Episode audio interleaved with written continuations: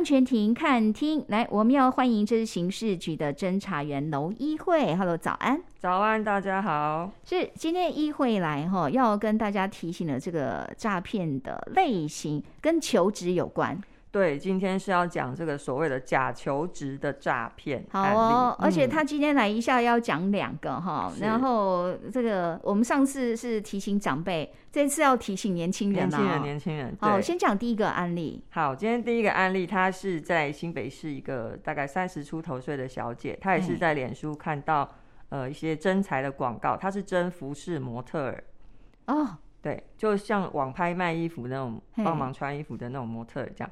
那他对这个有兴趣，他就跟这个贴文里面呢，厂商留下的客服 LINE 的 ID 去联络，去询问一些关于工作方面的问题，这样。嗯。那两个人透过 LINE 呢，确认这个合作方案之后呢，这对方的厂商客服就跟他说：“哦，因为我们这个公司呢，都是的服装都是属于比较价位高的高级服饰。嗯。那如果你拍摄这个衣服的过程当中，如果有造成一些损毁啊。”情形的话会造成我们公司损失，所以必须呢要请你先支付押金两千七百九十元。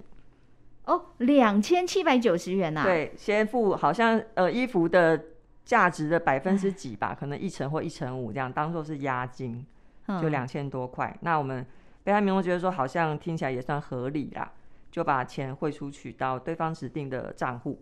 那汇出去了，他就开始等啊，等衣服来啊。嗯，那等等等等了一个月，还是没收到，他就问客服说：“哎、欸，我这个押金垫付，怎么还没收到衣服？”然后客服就跟他解释说：“哦，因为当初呢支付的押金跟衣服实际的价值落差太大，所以现在衣服呢是被海关扣留。”哎，我真的好佩服，应该去当编剧啊，怎么去做诈骗呢？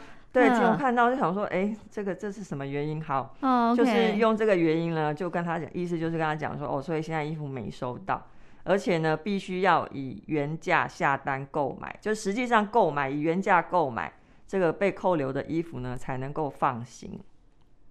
不是我，我要去应征模特，那为什么我要买衣服啊？对，他就是很奇怪，就一开始有押金听起来好像也还算合理，就讲到后来变成第一个海关扣留就蛮荒谬了。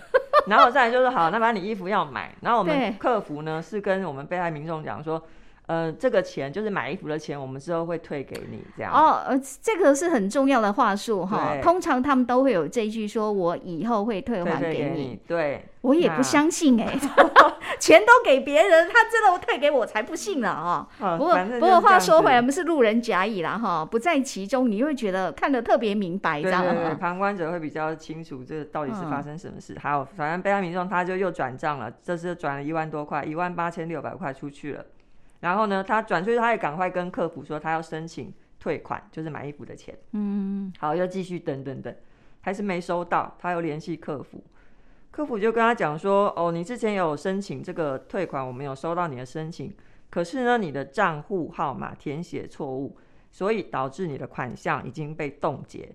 现在呢，必须要支付四万元的解冻认证费。”这又是一个很瞎的说法哈，常常听到他自己会错款什么的，对，他是对方汇错款，了不起就汇到别人那边，为什么要解冻当事人的账户呢？对，就很妙。客服呢就跟他讲说，哎，你这个当初填写的这个账户号码确实有错误，然后还说你怎么没有把这个号码对清楚就申请呢？还指责我们被害人。哎呦，被害人他说啊，抱歉抱歉，当时没注意，然后问他说那怎么补救？他说补救方法就是解冻，这个要付解冻费，解冻，然后再再付一次。对，再付，而且还四万块，我不晓得这个金额是怎么出来的。等一下，他是说受害者的那个，他告诉这位受害者说他的账户被冻吗？就是他的这个，他要申请退款的，退款买衣服的这个一万多块的钱被冻住了。哦，对，哦、那现在要解冻申请把这个钱退回来的话呢，要先付四万块解除冻结。然后才能够退衣服的钱，听的是真的让人蛮生气的。但是就是故事还是继续下去，对，还是继续。好，他又付了四万块解冻认证费之后呢，嗯、然后他还是没有收到退款。好，现在已经付了多少钱出去了？六、嗯、万多了。嗯哼，那客服就跟他讲说，奇怪，还帮他假装，海王还煞有其事帮他查一下。查完之后跟他讲说啊，我发现错误在哪里？又怎么了？说他当初填写的退款账号跟他一开始提供的账号不一致之类的，就是这位受害者难道没有想说我我哪有不一致？我写的都一样啊。他就是用这个奇奇怪怪的理由，就跟他讲说，反正就是都会说你填写错误，因为当你也没有办法再去回想说你到底是不是怀疑怀疑自己说是不是到底真是填错还是怎么样。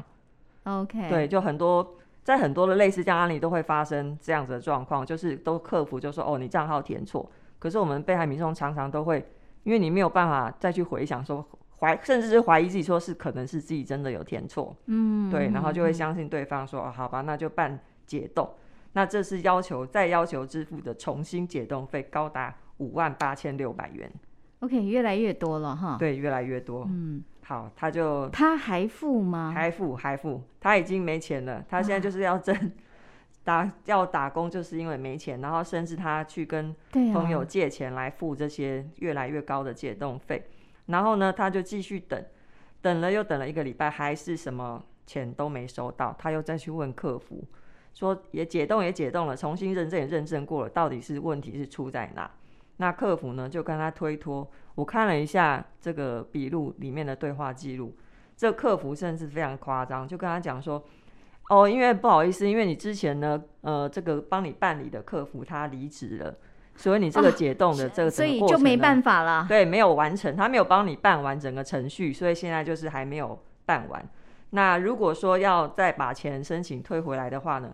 还是要再进行一个最后解冻步骤，OK，对，就是没完没了的解冻，然后甚至是要求我们被害民众呢，之前都是用汇款的嘛，就是汇到所谓的人头账户，最后一次就跟他讲说，那呃，请你再转移到虚拟货币，要求我们被害民众去下载一个就是虚拟货币交易的 APP，哎，对，就是要把这整个被害人再带到虚拟货币那边去做交易。那用虚拟货币是不是金额就又更高了？